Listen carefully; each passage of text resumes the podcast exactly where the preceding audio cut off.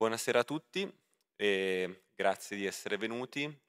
alla presentazione del nuovo numero di Limes. Io sono Giacomo Mariotto, collaboro con Limes e qui con me c'è Fabrizio Maronta che invece coordina le, le relazioni internazionali del consigliere scientifico della rivista, quindi firma storica qua a Genova. E, direi di iniziare subito con la presentazione dandovi qualche indicazione sul nuovo volume che è intitolato, come vedete, alle mie spalle Lezioni ucraine e eh, nel titolo è esplicitato quale sia l'obiettivo di questo nuovo numero eh, perché abbiamo voluto fornire ai nostri lettori una eh, radiografia dettagliata di co- cosa sta avvenendo sul fronte russo-ucraino è un fronte che va studiato naturalmente su più livelli. C'è il piano delle dinamiche militari, ma anche quello delle dinamiche economiche. Si va dagli effetti strategici a quelli politici e quant'altro. E parliamo di sviluppi, eh, quelli che avvengono sul, sul, campo, che ci toccano particolarmente da vicino, perché ehm, la guerra non coinvolge soltanto i belligeranti,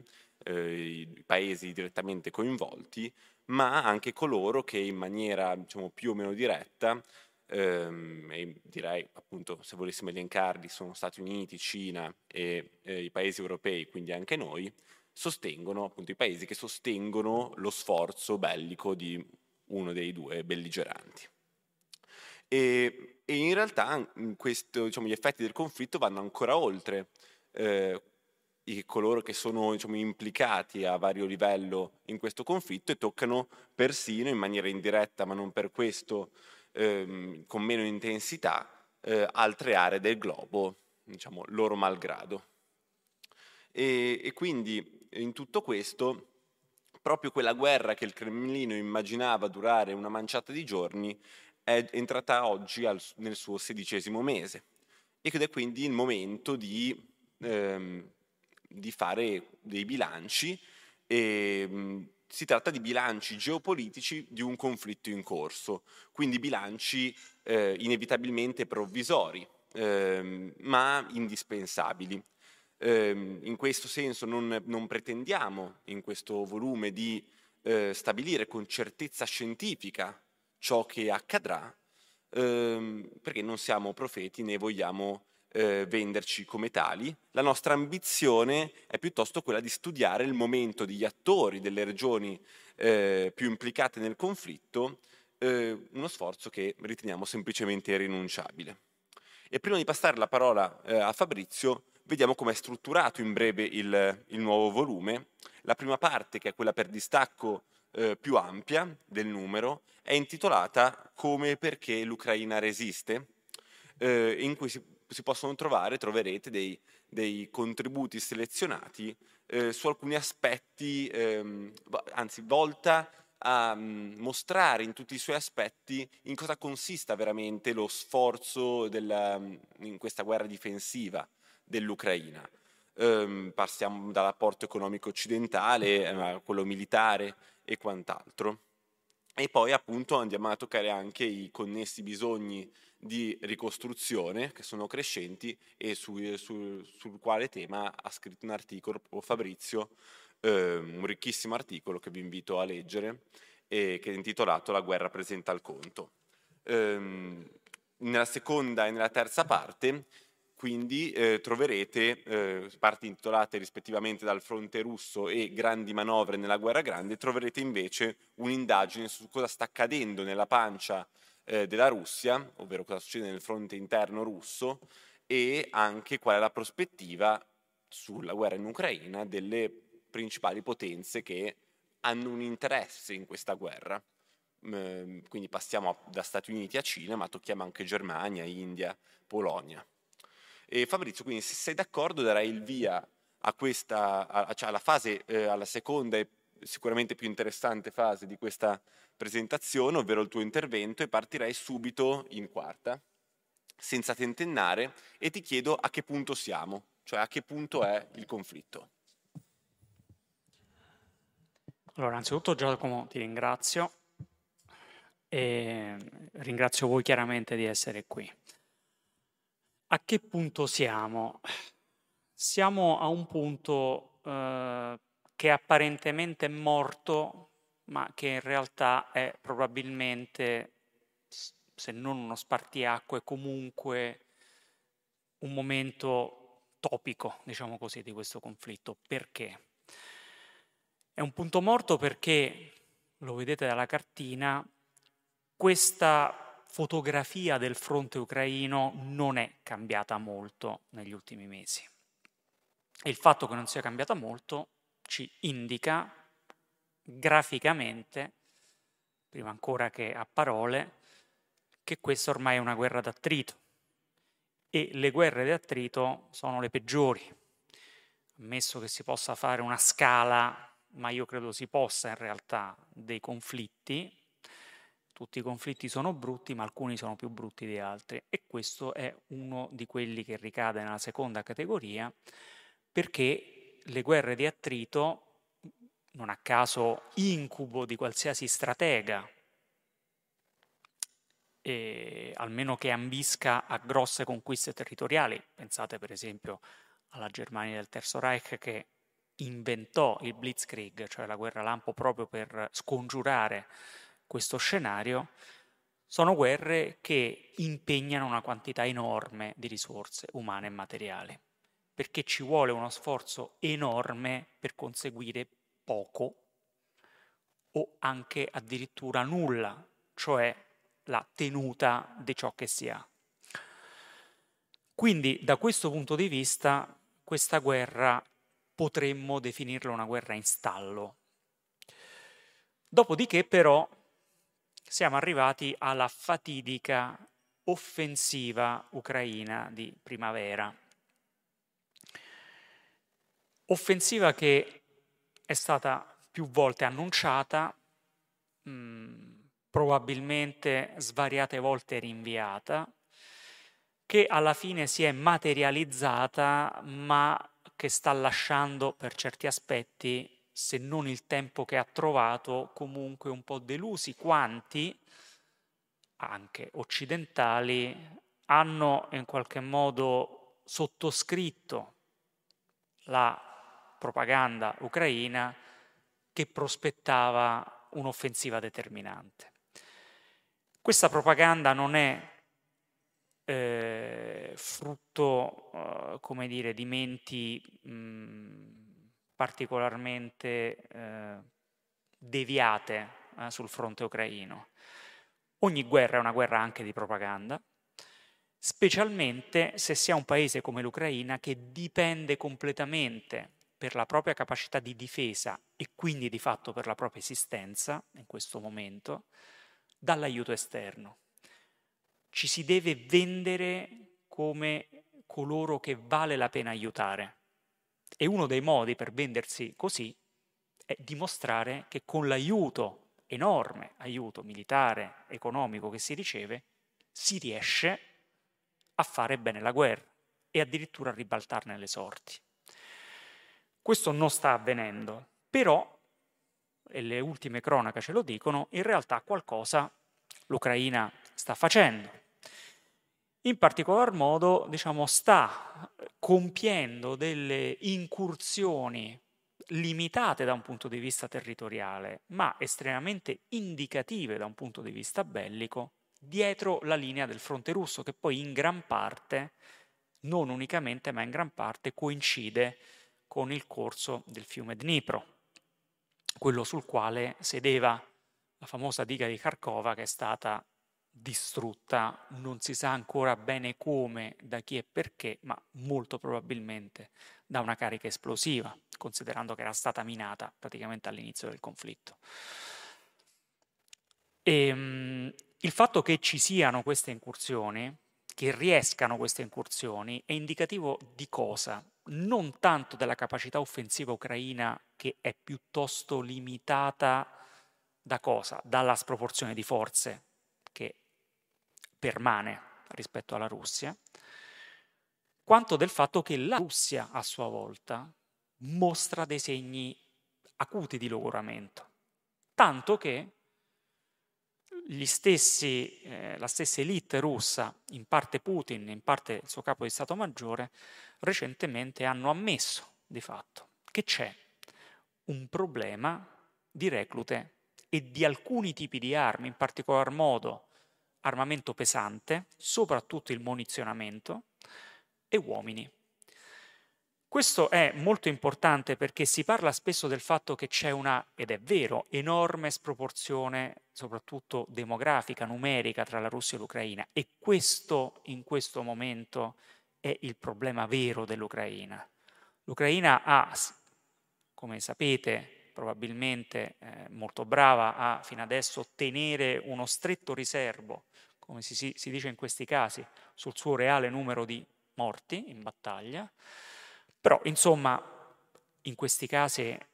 diciamo, la statistica aiuta molto, dato il tipo di guerra e date le perdite russe stimate, verosimilmente gli ucraini hanno perso altrettanto se non di più. Quindi stiamo parlando ormai di centinaia di migliaia di morti, tra civili ma soprattutto militari, e stiamo parlando quindi di un eh, decremento soprattutto della forza combattente più qualificata. Il che non vale per la Russia che fino adesso ha risparmiato gli elementi più qualificati, secondo una tecnica eh, tremenda che la Russia adotta praticamente dal tempo zarista, cioè per cui si manda avanti la carne da cannone perché ci si tiene da conto i soldati migliori. E eh, Tuttavia, questa sproporzione numerica la Russia può farla valere appieno solamente in un caso, nel caso in cui chiami alle armi molte persone. L'unica chiamata alle armi di una certa rilevanza che la Russia ha fatto fino adesso è stata la mobilitazione, i famosi 300.000 del, di quasi un anno fa ormai, che ha provocato cosa? Beh, innanzitutto un esodo di persone non indifferente. Molti dei fuoriusciti russi che attualmente soggiornano in Turchia, in Kazakistan, a Dubai, in Europa e altrove, è gente che veniva soprattutto dalla parte urbana del paese Mosca-San Pietroburgo, ma non solo, e che è scappata alla leva, dalla leva o meglio dalla possibilità della leva, perché in realtà poi nessuno sapeva esattamente se sarebbe stato chiamato o meno, i criteri non sono mai stati particolarmente chiari, quelli usati dal Cremlino. Ha provocato però anche un reclutamento, ma quel reclutamento è stato speso, cioè la maggior parte di quella gente è morta in battaglia o è ferita e non può combattere. Poi è intervenuto Prigozhin, eh, l'ex cuoco di Putin, quindi la Wagner, reclutamento dei galeotti, che però in realtà hanno una valenza in combattimento relativa, gente poco addestrata. E, ehm, e ora? E ora se la Russia vuole fare valere veramente la sua superiorità numerica, deve ricorrere a una leva importante. Ma questo tipo di leva ha un costo politico in termini di consenso. Oltre al fatto che per l'appunto, sebbene l'economia russa sia un'economia mh, che più facilmente è stata volta eh, al, eh, diciamo alla, uh, in modalità bellica, è un'economia ipersanzionata, che è sopravvissuta sì alle sanzioni, è vero, ma che comunque ha una dif- crescente difficoltà a reperire soprattutto la tecnologia necessaria a combattere. Una delle ultime notizie forse, in cui forse vi sarete imbattuti è che i droni turchi che sono stati i famosi Bayraktar, che sono stati venduti dalla Turchia alla, eh, alla Russia, incorporano microchip cinesi che non sono microchip di punta, perché quelli la Russia quasi completamente diciamo, non, ha più, non ha più accesso ad essi, quindi quelli di Intel o di Samsung, di questa roba qui, però diciamo, sono microchip che bastano e avanzano per pilotare diciamo, un drone. Questo che cosa indica? Eh, indica che la Russia ha assoluta, assoluta necessità in misura non pari a quella ucraina, ma comunque consistente, dell'apporto tecnologico esterno per fare questa guerra. E questo è un fattore di condizionamento. Ultimo, ma non meno importante, le offensive e controoffensive, che poi si concentrano soprattutto nella parte eh, appunto a ridosso del fiume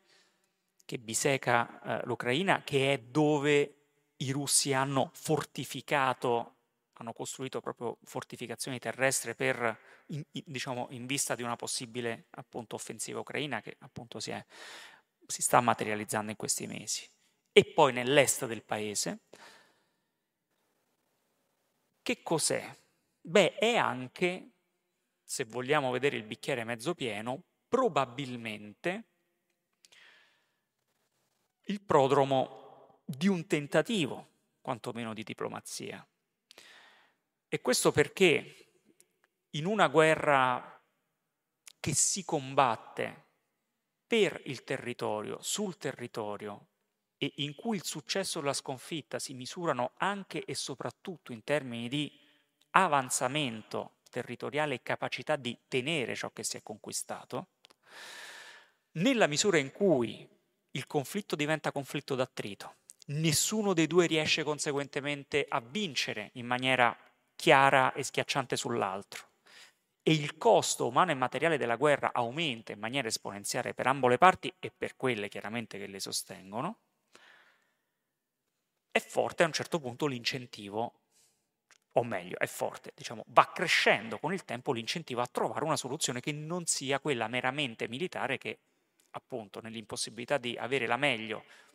diciamo, di una parte sull'altra in maniera chiara eh, diventa elusiva, diventa sfuggente. Questo però presuppone un negoziato mediato,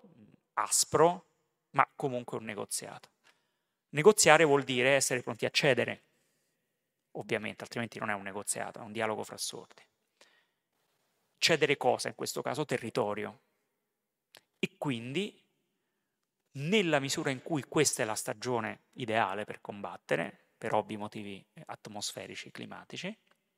meglio meteorologici,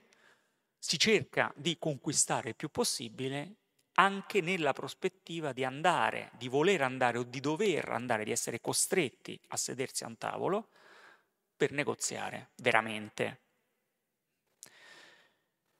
A questo punto ci si potrebbe però chiedere se esistono delle cosiddette linee rosse, cioè delle parti di territorio ucraino che in un eventuale negoziato i due paesi non sarebbero assolutamente concessi a cedere, eh, disposti a cedere. Io ho una mia idea personale al riguardo, mh, mm, che non è detto sia corroborata poi diciamo dalla realtà. La mia idea è che per i russi eh, l'incedibile è l'est ucraino, cioè il Donbass e tutto ciò che collega la Crimea al territorio russo, ivi comprese le fonti idriche che comunque sono state adesso compromesse dal cedimento, diciamo dalla distruzione della diga di Kharkova, ma che comunque orograficamente parlando restano là. E poi per gli ucraini molto probabilmente l'affaccio al mare, in particolar modo Odessa, probabilmente anche Mykolaiv, cioè i porti senza i quali l'Ucraina non può avere un affaccio commerciale e quindi avere un'economia degna di questo nome nella fase post bellica perché si può parlare, magari parleremo di ricostruzione, ma non può esistere uno Stato ucraino economicamente in grado di camminare sulle proprie, ancorché malferme gambe, se l'Ucraina diventa una sorta di Afghanistan tra Russia e Europa, cioè privo di sbocca al mare e quindi conseguentemente un paese potenzialmente in grado di tornare a esportare, ma che poi non ha la possibilità di esportare i volumi precedenti semplicemente perché il trasporto terrestre, ferroviario, stradale o eventualmente il trasporto aereo non può assolutamente supplire ai volumi che sono invece consentiti dal trasporto marittimo. Questo diciamo come possibile anticipazione dell'immediato futuro che potrebbe essere l'autunno o l'inverno. Adesso quindi assistiamo a diciamo, un'offensiva ucraina, una controffensiva russa che sconta la fatica umana e materiale, diciamo che questa guerra di attrito infligge in misura crescente ai contendenti, ma anche allo stesso tempo il desiderio di entrambi di arrivare a un possibile negoziato autunnale-invernale determinato per l'appunto dalla, uh, dallo stallo militare nella posizione migliore possibile. Per ognuno di loro ovviamente. Perfetto, e abbiamo parlato di Mosca e di Kiev e a questo punto tenterai di, es- di espandere un po' anche il quadro eh, preso in considerazione, poiché ehm, abbiamo toccato specialmente il, aspetti diciamo, militari, anche valutazioni riferite al campo, però secondo me è interessante anche andare a indagare effettivamente cosa succede nella pancia dei, dei due belligeranti. Ecco. E in questo senso ti chiederei appunto qual è lo stato ancora più in generale del, del fronte russo e di quello ucraino, appunto, lasciandoti spaziare in questo senso. Grazie Giacomo. Ehm, beh, la domanda delle domande è, le guerre si vincono sempre su due fronti, il fronte esterno, che è quello prettamente militare, e il fronte interno, che è quello diciamo, della capacità del paese, della società, dell'economia, del morale anche nazionale di reggere la guerra, cioè di reggere le sofferenze, le privazioni, le prove che sono imposte dalla guerra, i lutti, eh, ma anche e soprattutto di commisurare tutto questo agli scopi e ai risultati, cioè quindi di giustificare la guerra, cioè di vivere la guerra come qualcosa di giustificato. Perché altrimenti a parità di sacrificio, un sacrificio ingiustificato è chiaramente molto meno sopportabile. Questo è, come dire, psicologicamente direi intuitivo. Qual è il fronte interno russo? Beh, la risposta semplice è che non lo sappiamo. La risposta un po' più articolata è che in realtà, se prendiamo i sondaggi ultimi, passabilmente attendibili, che sono quelli dell'Evada Center, che è l'unico centro eh, diciamo, di indagine demoscopica russa, anche in realtà prima di questa guerra, con una attendibilità mh, accettabile per i nostri canoni, eh, cioè quelli diciamo, di uh, rilevazione demoscopica diciamo scevra di condizionamenti politici. Voi potreste chiedermi o chiedervi per quale ragione in un paese come la Russia, per di più in guerra esista ancora un centro come quello e la risposta è che chiaramente il, avere il polso del paese per davvero serve anche chiaramente al regime. Ebbene, eh, in realtà eh, vediamo che la Russia, diciamo, in questo momento resta ancorata, diciamo, a quasi per riflesso pavloviano, mi verrebbe a dire, pensando per l'appunto anche appunto alla letteratura russa, ehm, aggrappata alla bandiera, alla patria e quindi al presidente che la incarna. Ed effettivamente, per una parte non indifferente della Russia, questa, se non magari all'inizio, è diventata una guerra che viene percepita anche come guerra di sopravvivenza. Perché? Eh, perché molti russi, ce lo dicono i sondaggi, ma soprattutto lo dicono i colleghi diciamo, che un po' la Russia la frequentano, si rendono ormai perfettamente conto di qual è la situazione in cui il paese si è andato a infilare, in cui Putin ha infilato il paese. Si rendono conto, forse non con il, la dovizia di particolari a cui abbiamo accesso noi, paesi diciamo dalla stampa, fino a prova contraria, più libera di quella russa, il che non vuol dire non schierata, comunque insomma più libera sicuramente, che eh, il costo ormai per l'Ucraina di questa guerra è un costo che va molto oltre il giustificabile anche rispetto agli intenti iniziali con cui la Russia è andata a fare questa guerra, cioè quella di liberare l'Ucraina, denazificarla, eh, riportarla nel valla, nell'alveo del mondo russo e via dicendo. Quindi sotto questo punto di vista sembra serpeggiare una forma di disillusione, forse anche di vergogna per certi aspetti. Sicuramente di lutto anche perché se tu sei russo e vedi l'Ucraina come parte del mondo russo, allora devi prendere atto che è in corso una guerra civile e che ti stai ammazzando i tuoi fratelli o i tuoi cugini. Se invece non la vedi come parte del mondo russo, fai fatica a giustificare il fatto diciamo, di aver fatto una guerra che ormai nel loro intimo molti russi sanno essere una guerra di invasione. Però, e qui c'è il però, Ciò che i russi, e qui scatta il riflesso o patria o morte, che poi tra l'altro è un riflesso che è estremamente, eh, come dire, eh, direi, oserei dire quasi stampigliato nell'animo russo e anche eh, diciamo nel portato storico recente del paese, paese che è abituato a concepire se stesso, a vedere se stesso nel mondo anche nel, attraverso le lenti della sindrome da accerchiamento,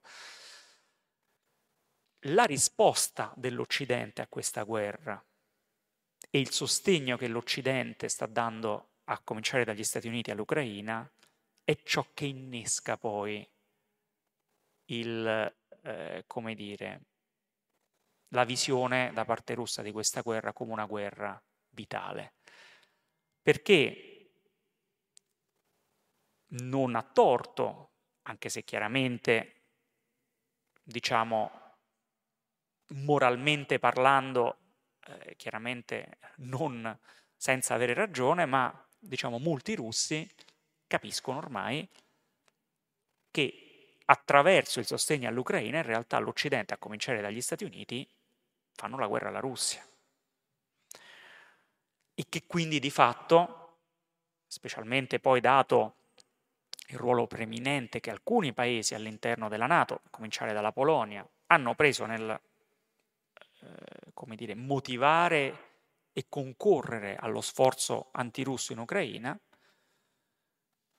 di fatto in questo momento l'Ucraina è un campo di battaglia tra gli Stati Uniti, la Nato e la Russia. Da questo punto di vista, nella misura in cui il problema ucraino dal punto di vista russo nasce con la prospettiva di ingresso ucraino e anche georgiano nella Nato, con la rivoluzione, eh, con Euro, eh, Euromaidan, diciamo, e la deriva dal punto di vista russo occidentale del paese, soprattutto della sua parte occidentale, che include Kiev, verso l'Unione Europea, che dal punto di vista russo è un'estensione dello spazio americano. E quindi nella misura in cui la sindrome d'accerchiamento russo sviluppata negli ultimi 10-15 anni soprattutto ha molto a che fare con il percepito slittamento verso ovest dell'Alleanza Atlantica e in generale dello spazio di, ehm, di influenza e per certi aspetti anche dal punto di vista russo di coercizione americana, il fatto che in questo momento a tenere in piedi l'Ucraina sia siano le armi e i soldi della Nato del loro azionista di maggioranza, cioè gli Stati Uniti, trasforma questa guerra in guerra, diciamo, campale di sopravvivenza. E questo paradossalmente, ma forse non troppo, in molti russi fa venir meno, rischia di far venir meno anche la consapevolezza, o comunque di mettere in secondo piano la consapevolezza, diciamo, dell'ingiustizia di questa guerra, cioè del fatto che l'Ucraina, da un punto di vista morale, anche militare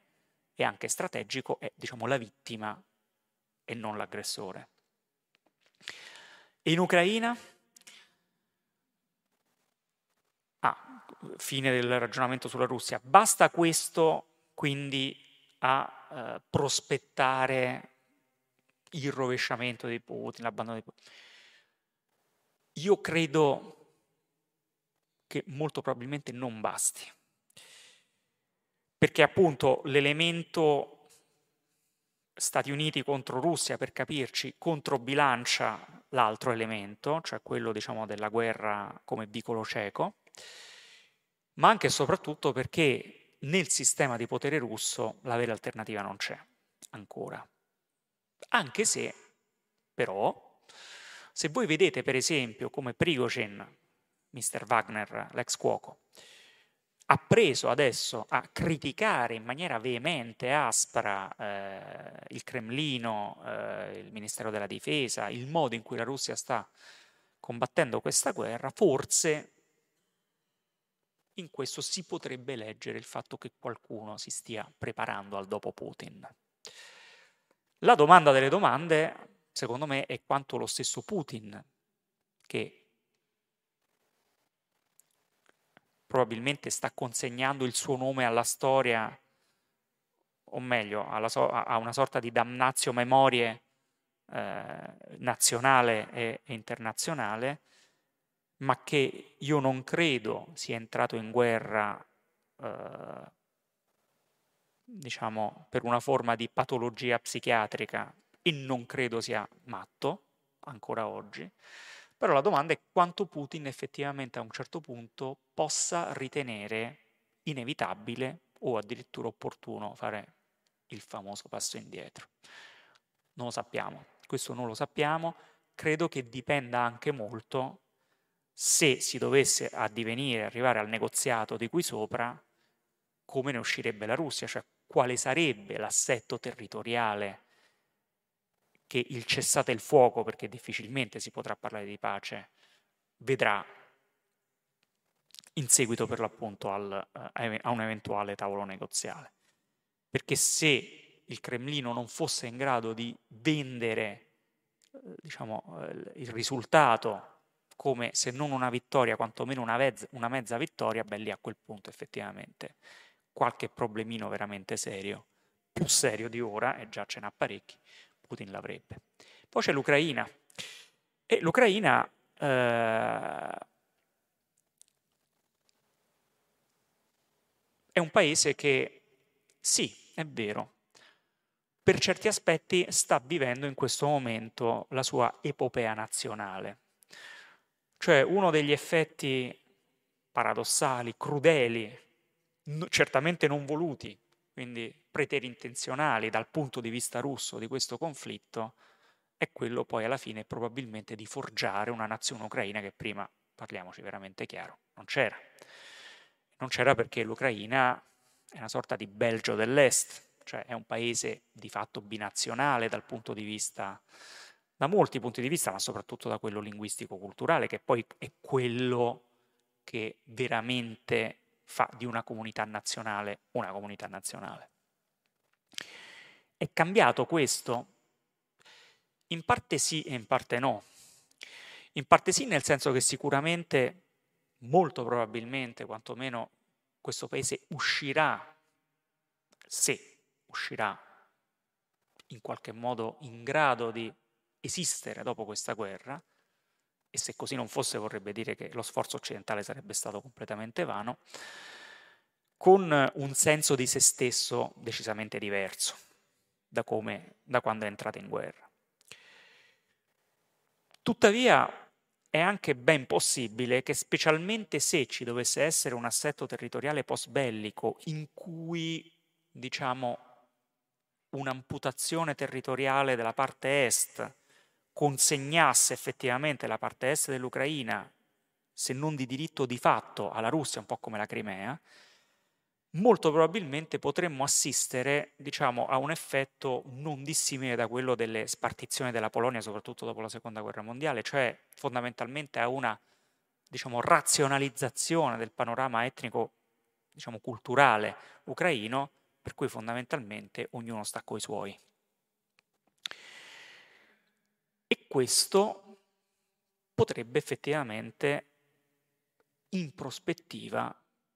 essere poi ciò che storicamente determina la vera sconfitta russa.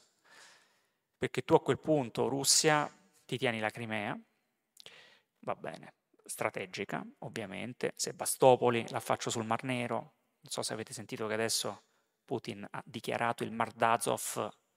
quindi diciamo questa propagine del Mar Nero di fatto interna adesso alla Russia, da quando la Russia ha conquistato tutto, tutti questi territori qua, eh, parte della federazione russa, quindi acque interne della federazione. Un Donbass però assolutamente devastato, che è una sorta di cambiale perpetuo a quel punto, perché un paese che esce estremamente fiaccato dalla guerra e dalle sanzioni come la Russia deve poi eh, finanziare diciamo, la ricostruzione di questa parte dell'Ucraina, perché altrimenti, per dirla con Keynes, avranno creato un deserto e l'avranno chiamato pace, però poi a quel punto non sarà facile tenerli quei territori. Il resto dell'Ucraina invece potrebbe effettivamente eh, diciamo, vivere eh, a questo punto uh, una uh, sorta di rinascita su basi diciamo, nazionali più omogenee, purché però sia messa in condizioni economiche di farlo e questa è una scommessa che non è assolutamente detto venga vinta, anche perché questa scommessa presuppone che l'Ucraina occidentale, chiamiamola così, cambi completamente la propria costituzione materiale, cioè passi dall'essere un paese assolutamente fotocopia della Russia dal punto di vista dello strapotere degli oligarchi, della corruzione, eh, diciamo, delle commistioni tra sistema bancario e criminalità organizzata, perché questa è l'Ucraina diciamo, che arriva alla guerra. E se andate a leggere le raccomandazioni del Fondo Monetario Internazionale, ancora fino al, al, alla vigilia della guerra diceva l'Ucraina deve combattere la corruzione, l'Ucraina deve riformare qua, deve riformare di là. Adesso, a guerra ancora in corso, le conferenze dei donatori già si pongono il problema della corruzione endemica diciamo, per la gestione degli aiuti e la ricostruzione, quindi tanto per capirci. E questo però che cosa vorrebbe dire? Eh, vorrebbe dire che l'Ucraina cambia proprio pelle, ma cambia anche sotto la pelle. Cioè è un paese che deve proprio trasformarsi nel profondo e lo dovrà fare, lo dovrebbe fare, in condizioni di istruzione, con un leader Zelensky che è stato, diciamo, un Churchill eh, in sedicesimi, ma insomma un Churchill eh, in tempo di guerra, eh, ucraino sì, ma che era fortemente contestato prima della guerra e che molti ucraini sopportano solo e unicamente perché c'è la guerra. E dovrebbe farlo tra l'altro anche con un problema demografico che già aveva prima ma che esce accentuato da questa guerra perché questa guerra ha fatto milioni di profughi, molti dei quali aspettano di tornare, ma molti altri non è detto che tornino, oltre alle perdite umane della guerra, di uomini soprattutto, ma anche donne nel fiore degli anni, quindi diciamo in piena età lavorativa, riproduttiva. E questo, ripeto, in un paese che già prima aveva una bassa natalità, eh, un'aspettativa di, di, di, vita media non altissima e un forte tasso di emigrazione, che quindi dal 91, anno dell'indipendenza, a, a prima della guerra aveva già perso circa 10 milioni di abitanti. Perché l'Ucraina post 89 eh, ne aveva un, circa una cinquantina di milioni e eh, prima della guerra ne aveva 41-42. Quindi diciamo, né l'Ucraina né la Russia hanno un fronte interno ipercompatto. L'Ucraina, dal canto suo, ha però in questo momento un grande vantaggio, ed è che si sta difendendo, non sta attaccando, e chi si difende ha ovviamente una motivazione nettamente maggiore. E questo risponde tra l'altro anche a una delle domande degli strilli, così si chiamano tecnicamente i sottotitoli che stanno sotto al titolo di una copertina, cioè come, eh, perché e come eh, l'Ucraina resiste. Resiste anche per il fattore psicologico che non è assolutamente secondario in una guerra in cui c'è chiaramente l'aggredito e l'aggressore. Grazie mille Fabrizio e direi di passare eh, ampliando un po' la nostra prospettiva per osservare le grandi potenze che da non troppo dietro le quinte, con qualche ma e qualche se, sostengono Russia e Ucraina. Mi riferisco in particolare da una parte alla Cina e dall'altra agli Stati Uniti. E giungo alla domanda. Per quanto tempo le due superpotenze eh, intendono ancora garantire un sostegno variabile a seconda dei casi, quindi militare, diplomatico, politico, al belligerante di riferimento? E, cosa strettamente connessa e, fo- e forse ancora più importante, eh, con quali limiti intendono mh, garantire questo sostegno, gli aiuti? Beh, se cominciamo dall'Ucraina e quindi dalla Nato, ma poi fondamentalmente dagli Stati Uniti, che fino adesso hanno sostenuto il grosso dello sforzo militare soprattutto e quindi del connesso sforzo industriale ed economico, eh, la risposta è sicuramente non per sempre. E quando dico non per sempre, non dico per sempre, sempre, perché nulla è eterno, nemmeno i diamanti, che se ne dica, ma nemmeno a medio termine, cioè gli Stati Uniti cominciano ad essere stanchi di questa guerra. E cominciano ad essere stanchi per due ragioni fondamentali. Punto primo, gli Stati Uniti, loro sì, hanno un problema di fronte interno rispetto a questa guerra, perché il grosso degli americani, diciamo, questa guerra comincia a non capirla più molto. E soprattutto, all'Imes l'abbiamo insomma, sviscerato in vari modi,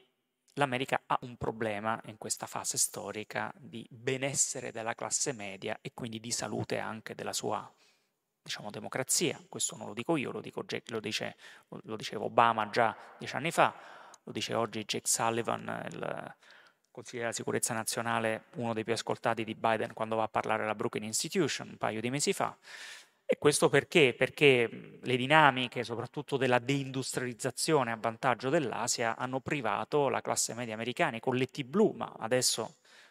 magari anche con l'intelligenza artificiale arriva il turno dei colletti bianchi, di cosa? Beh, fondamentalmente del lavoro, che chiaramente è molta roba. E quindi, diciamo, fondamentalmente della loro fetta di sogno americano. E questo è già un primo punto. Eh, contingente eh, ma non mh, mhmm, trascurabile rispetto a questo argomento è che Joe Biden o chi per lui nel Partito Democratico vorrebbe tanto vincere le prossime elezioni. E diciamo per vincerle è un po' difficile andare a dire, eh, cari signori, state zitti, Uh, chi se ne importa diciamo, del fatto che, eh, che, voi vivete nella Rust Belt, nella cintura della ruggine, quella delle ex manifatture, perché noi dobbiamo sostenere l'Ucraina e quindi un sacco di soldi vanno lì. Quindi, diciamo, un punto primo, eh, Washington ha un problema in questo senso. Eh, Washington ha anche un altro problema, però direi,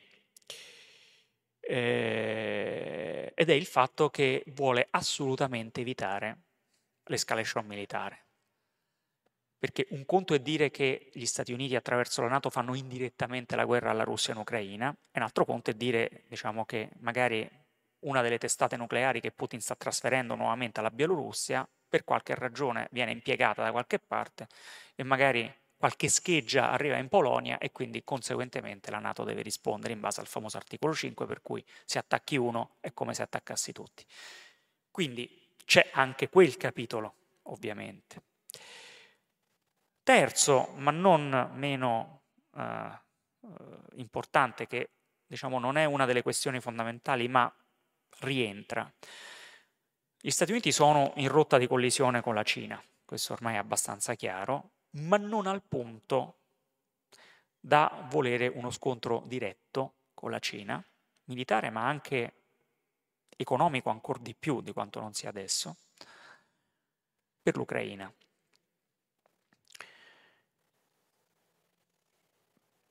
Questo però è ciò che il protrarsi della guerra rischia, perché a questo punto gli Stati Uniti non possono mollare l'Ucraina, ma chiaramente i cinesi non possono mollare completamente la Russia. Sebbene entrambi i paesi stiano dando segnali di stanchezza ai rispettivi belligeranti e questa è una delle ragioni che mi fa propendere per l'ipotesi che a un certo punto,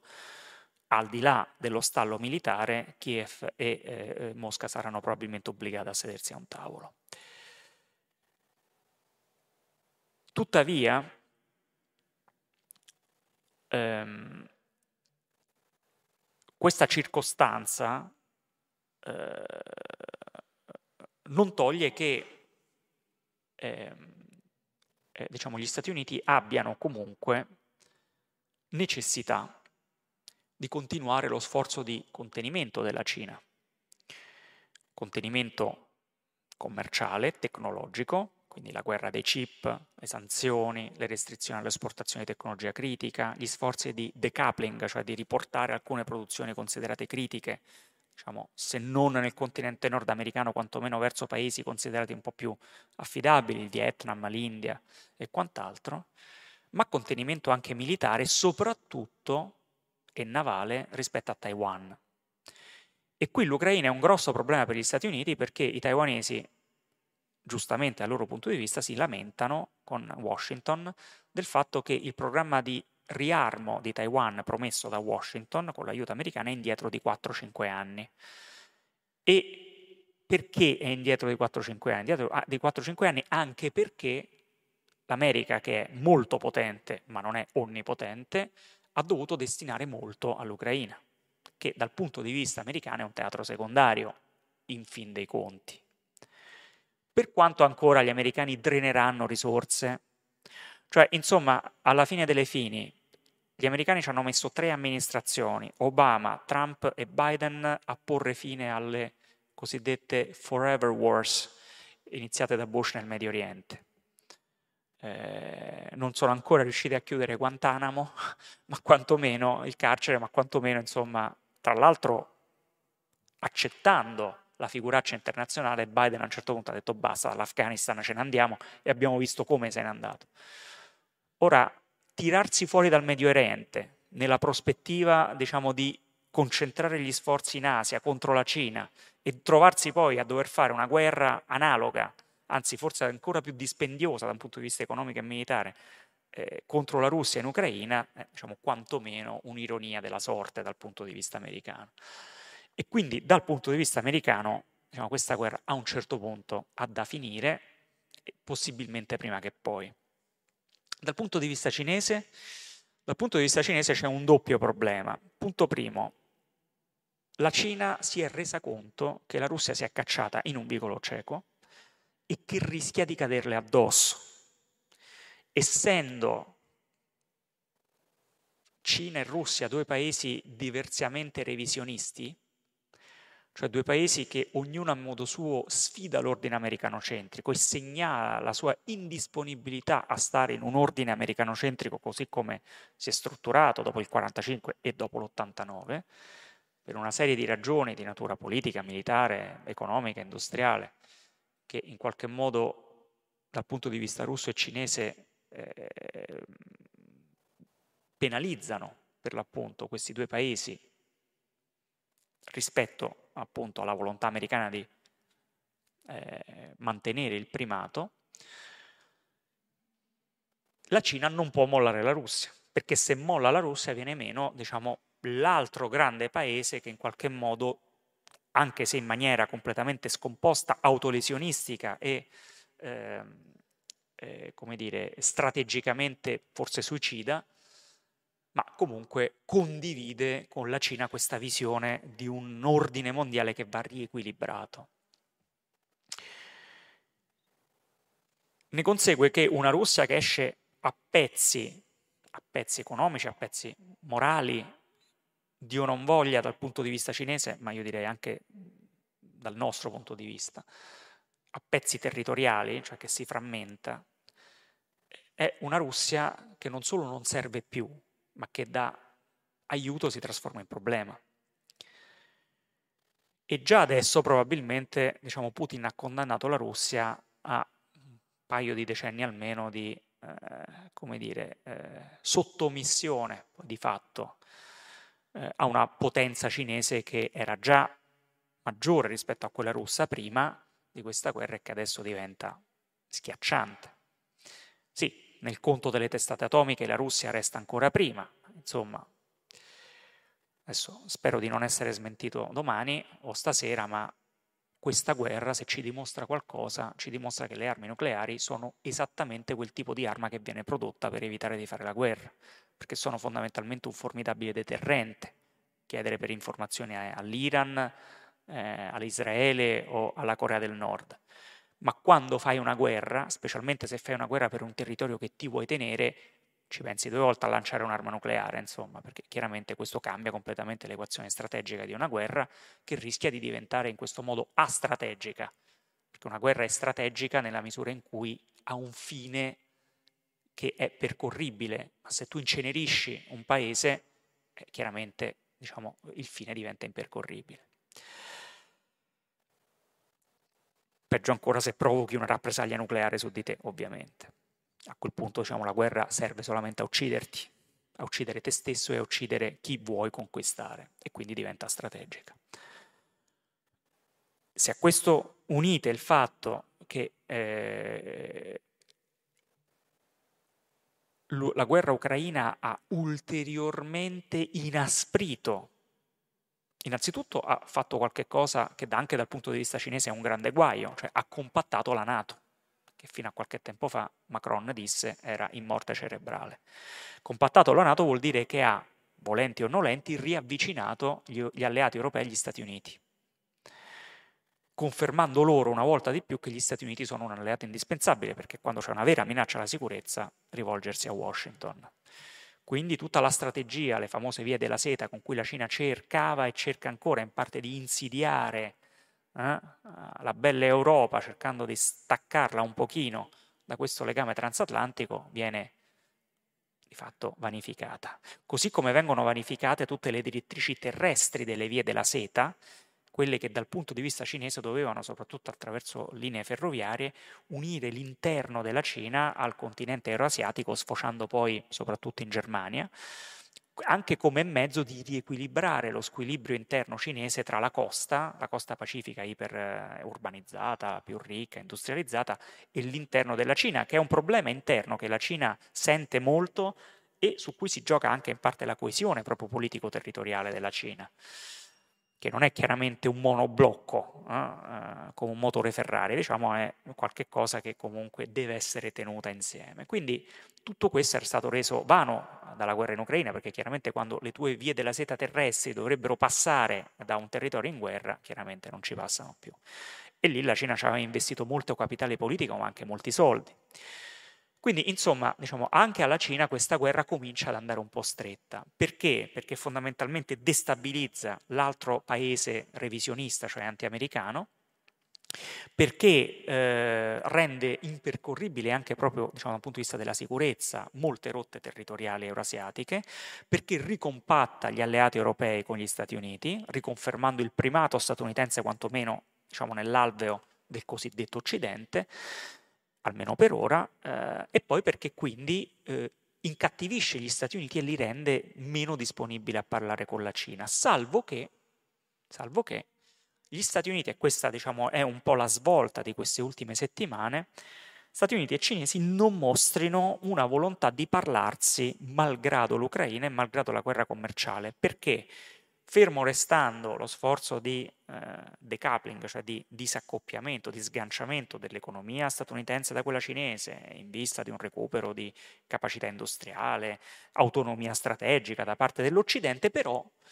Stati Uniti e Cina sanno diciamo, che uno strappo veramente brutale della cosiddetta globalizzazione anche a causa della guerra ucraina sarebbe diciamo, probabilmente una partita in cui perderebbero tutti. Ed è questo probabilmente poi il, come dire, la dinamica che poi forse spingerà di più per un congelamento di questa guerra. Cioè il fatto che i due danti causa, diciamo così, dicono a un certo punto, mo basta. Quando avverrà questo, verosimilmente, auspicabilmente, non prima della fine di quest'anno, ma sarebbe già, direi, molto. Nel frattempo, chiaramente, il conto della ricostruzione ucraina, già notevole, sarà cresciuto ulteriormente. Il solo disastro della diga di Kharkova l'ha già in un colpo solo aumentato di svariate decine, eh, speriamo solo decine di miliardi di dollari o di euro. E questo chiaramente quindi aumenta i costi complessivi di questa guerra, anche per chi, compresi noi europei, saremo poi chiamati a tirare una riga e diciamo, fare il conto complessivo, il totale, e a contribuire poi a questo sforzo. Ultima domanda, diciamo che coi tempi forse siamo un po' tirati secondo la tabella di marcia, ma diciamo che è una questione inevitabile, ovvero guardare a noi stessi, infine, e abbiamo tutti sentito parlare, e lo accennava anche prima Fabrizio, del crollo della diga di Kakovka e del conseguente disastro ambientale. Qual è la conseguenza più immediata di questo evento? Beh, che diverse centinaia di chilometri quadrati all'interno dell'oblast di Kherson sono oggi sott'acqua e questo, da questo punto di vista si potrebbe dibattere per giorni, inutilmente per lo più, cioè senza giungere a, una, a un risultato concreto, ehm, su quale sia effettivamente il soggetto responsabile di questo avvenimento e se, appunto prima si accennava a una, una possibile mina, però appunto se è ancora da vedere che vi sia effettivamente un soggetto responsabile. E in questo senso a noi interessano in realtà di più ehm, i cerchi concentrici di effetti che questo evento può scaturire. E poiché le inondazioni mettono in pericolo diversi milioni di tonnellate di raccolti di grano, ortaggi e semioleosi. E quindi, Fabrizio, ti chiedo, cioè questo evento può, eh, può e in, che, in quali termini generare conseguenze negative per i cosiddetti paesi affamati che si affidavano alle importazioni di beni alimentari eh, o agricoli in più in generale ucraini e poi se e quanto questo può diciamo, incidere sulla, eh, sulle dinamiche migratorie. La risposta è in parte insita nella tua domanda e te ne ringrazio perché così risparmiamo tempo. Ehm, in realtà, diciamo, di crisi alimentare si parla già dall'inizio di questa guerra, perché all'IMES lo abbiamo fatto vedere varie volte, eh, anche con cartine, insomma ci sono una serie di paesi, soprattutto asiatici, paesi come l'Indonesia, le Filippine, africani, il Corno d'Africa, la Nigeria, la fascia magrebina fino, al, fino all'Egitto, eh, quindi anche oltre il Maghreb propriamente detto, che prima della guerra erano grandi importatori di eh, granaglie e di fertilizzanti anche dalla Russia e dall'Ucraina. In parte lo sono ancora. Tra l'altro segnalo due cose, che oltre alla diga è stato danneggiato pochi giorni dopo un tubo eh, che trasporta ammoniaca, che è un elemento fondamentale per i fertilizzanti, eh, che la trasporta dalla Russia a uno stabilimento in Ucraina che la sintetizza poi in fertilizzanti. Quindi in questo momento anche quello stabilimento ha cessato di funzionare, non sta funzionando. Eh, al di là di questo la guerra ha, res- ha minato molti campi, e tra l'altro il disastro della diga ha diciamo, spostato alcune di queste mine, quindi se qualcuno avesse mai delle mappe di quelle mine in quelle zone, quelle mappe non valgono più, quindi coltivare quei territori a prescindere dalla saturazione proprio del terreno di acqua, spesso anche contaminata da fertilizzanti, carburanti e quant'altro, comunque diciamo, richiederà del tempo, si parla almeno di 4-5 anni di ammanco, sempre che non succeda altro. E infine eh, segnalo anche che Putin ha deciso che l'accordo sul grano non vale più e, e che quindi di conseguenza diciamo, smetterà fondamentalmente di garantire i transiti nel Mar Nero alle navi ucraine che esportano soprattutto da Odessa, in parte da Mykolaiv ma soprattutto da Odessa ancora. E, ehm, detto tutto questo, ciò che noi chiamiamo inflazione per molti paesi è fame. Eh, quindi la domanda se questa guerra e anche gli ultimi avvenimenti possono provocare una crisi alimentare, diciamo è una domanda a cui è difficile dare risposta perché se per crisi alimentare intendiamo proprio diciamo, una carestia vera e propria nei paesi più esposti dal punto di vista percentuale a questo import e anche più poveri, cioè meno in grado di concorrere con altri paesi sul prezzo per andarsi a prendere quella roba altrove, che è quello che hanno fatto paesi, per esempio, quelli con un pochino più di margine, eh, diciamo come l'Egitto, eh, paesi petroliferi fondamentalmente, o paesi per esempio come l'Indonesia, le Filippine. Insomma, l'Eritrea, l'Etiopia, ecco, tanto per capirci, insomma, il Sudan stanno messi un po' peggio da questo punto di vista, tanto per essere eufemistici. Se però in generale tutto questo provoca invece un aumento marcato dell'insicurezza alimentare in questi paesi che è un passo prima della crisi vera e propria e quindi di conseguenza concorre, può concorrere a destabilizzarli e quindi ad alimentare i flussi migratori, la risposta è verosimilmente sì. In realtà, vi ricorderete, l'abbiamo anche trattato all'IMES in più di un'occasione parlando proprio di di questo aspetto di questa sporca guerra, Ehm, questa era stata all'inizio proprio una strategia di Putin, cioè quella di tentare di affamare